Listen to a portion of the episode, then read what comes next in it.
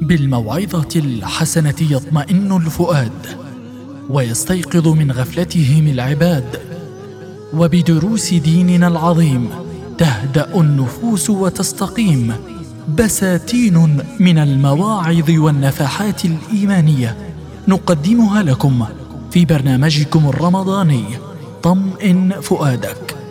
مع فضيلة الشيخ الدكتور محمد سالم. أعوذ بالله من الشيطان الرجيم. بسم الله الرحمن الرحيم. الحمد لله رب العالمين والصلاة والسلام على سيدنا محمد وعلى آله وصحبه ومن والاه.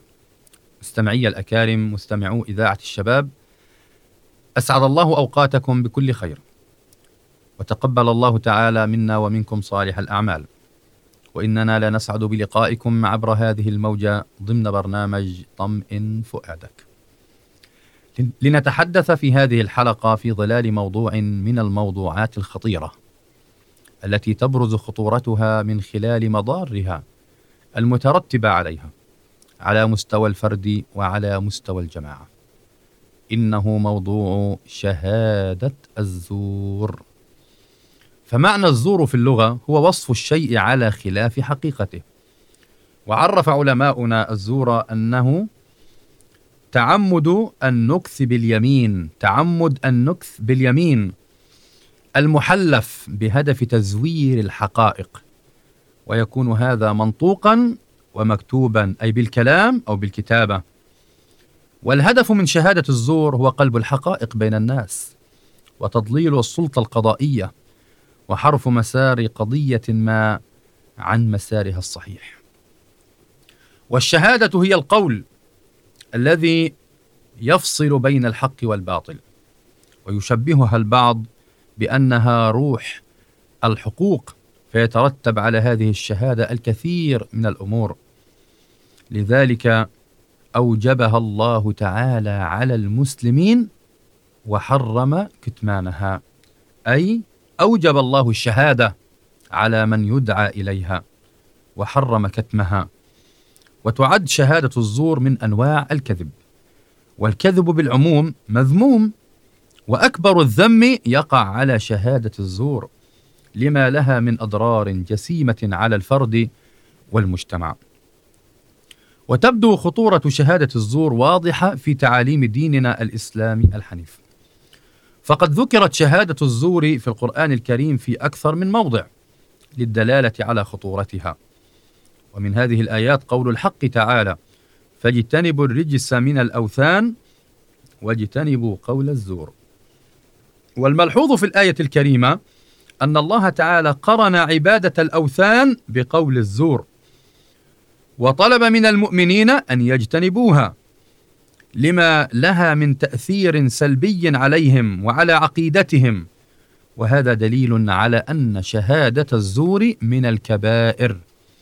وفي رواية أخرى يقول الله تعالى والذين لا يشهدون الزور وذلك في معرض ذكر صفات عباد الرحمن تعالى حيث إن هذا الفعل شائن ويخرج المرء من دائرة كمال الإيمان والمسلم لا يشهد الزور والمسلم لا يشهد الزور فهو من أهل الإيمان الحق المسلم الذي لا يشهد الزور هو من أهل الإيمان الحق والمسلم لا يمكن أن يكون شاهد زور لأن هذا كبيرة من الكبائر.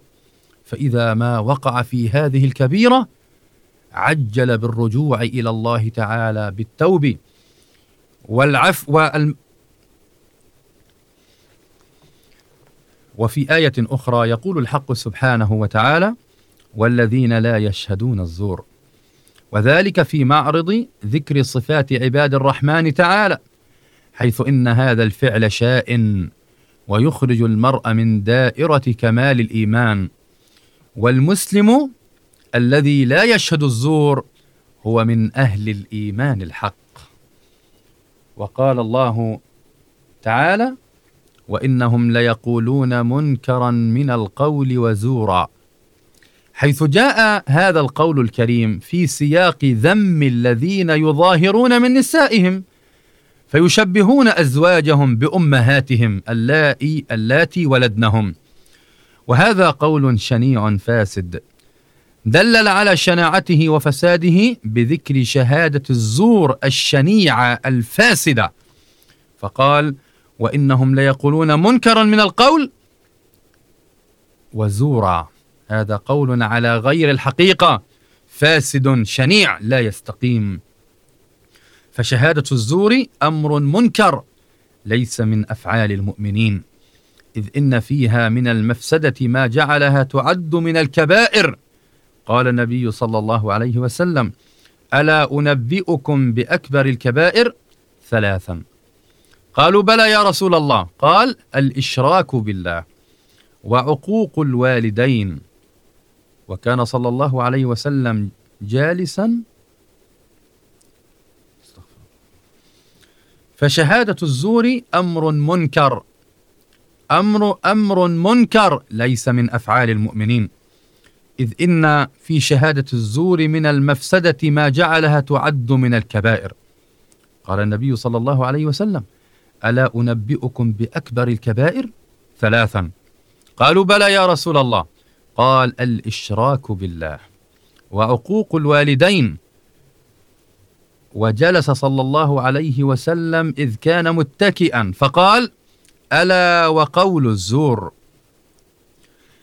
فما زال يكررها أي وقول ألا وقول الزور ألا وقول الزور. فما زال يكررها حتى قال الصحابة ليته سكت. وقد ظل عليه الصلاة والسلام يرددها على مسامع أصحابه حتى تمنوا لو يسكت.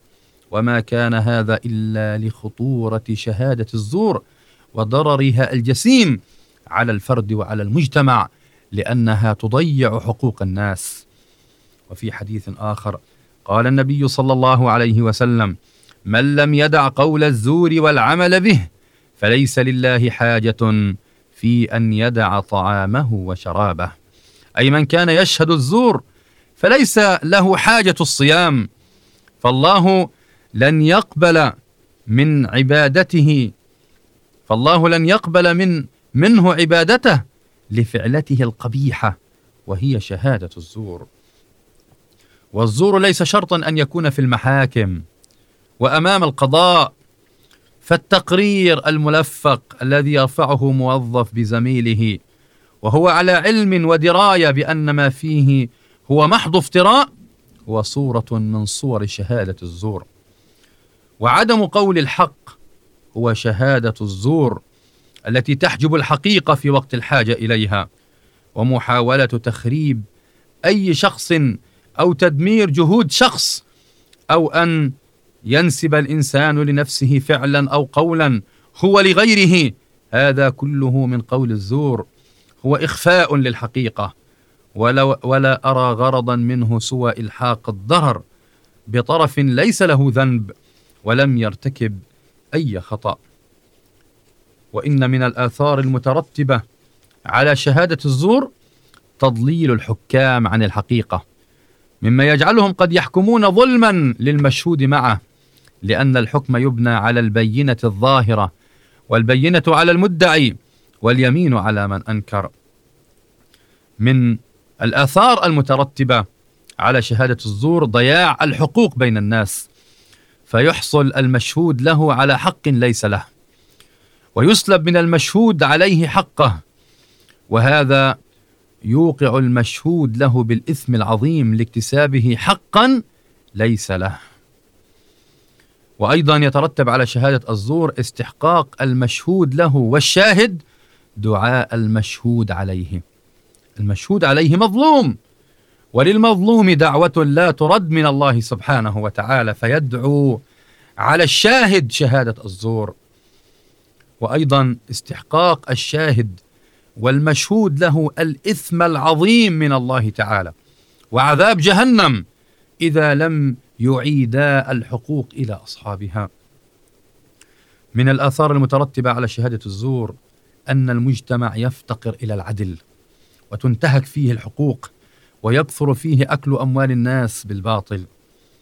من الآثار المترتبة على شهادة الزور انتشار الفوضى في المجتمع وكثرة الجرائم حيث إنه بشهادة الزور يفلت المجرم من العقاب مما يتيح له ولغيره المجال لارتكاب المزيد من الجرائم لأن شاهد الزور شهد له فأفلته من يد العدالة فأصبح طليقا حرا يرتكب مرة ومرة ومرة من الجرائم في حق الناس.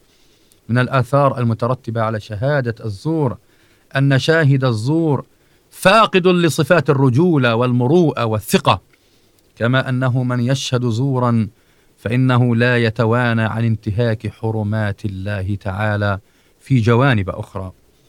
وليس آخرا من الآثار المترتبة على شهادة الزور وقوف الحاكم والمحكوم له والمحكوم عليه يوم القيامة خصماء لشاهد الزور لأنه أجرم بحقهم جميعا.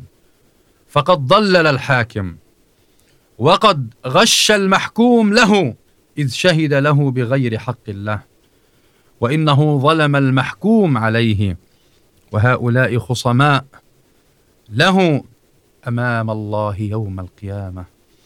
أخي الكريم أختي الكريمة لنحذر شهادة الزور وقول الزور.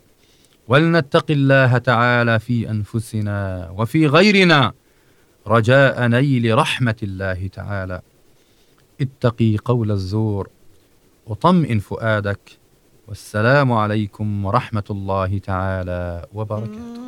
بالموعظة الحسنة يطمئن الفؤاد ويستيقظ من غفلتهم العباد وبدروس ديننا العظيم تهدأ النفوس وتستقيم بساتين من المواعظ والنفحات الإيمانية نقدمها لكم في برنامجكم الرمضاني. طمئن فؤادك مع فضيلة الشيخ الدكتور محمد سالم.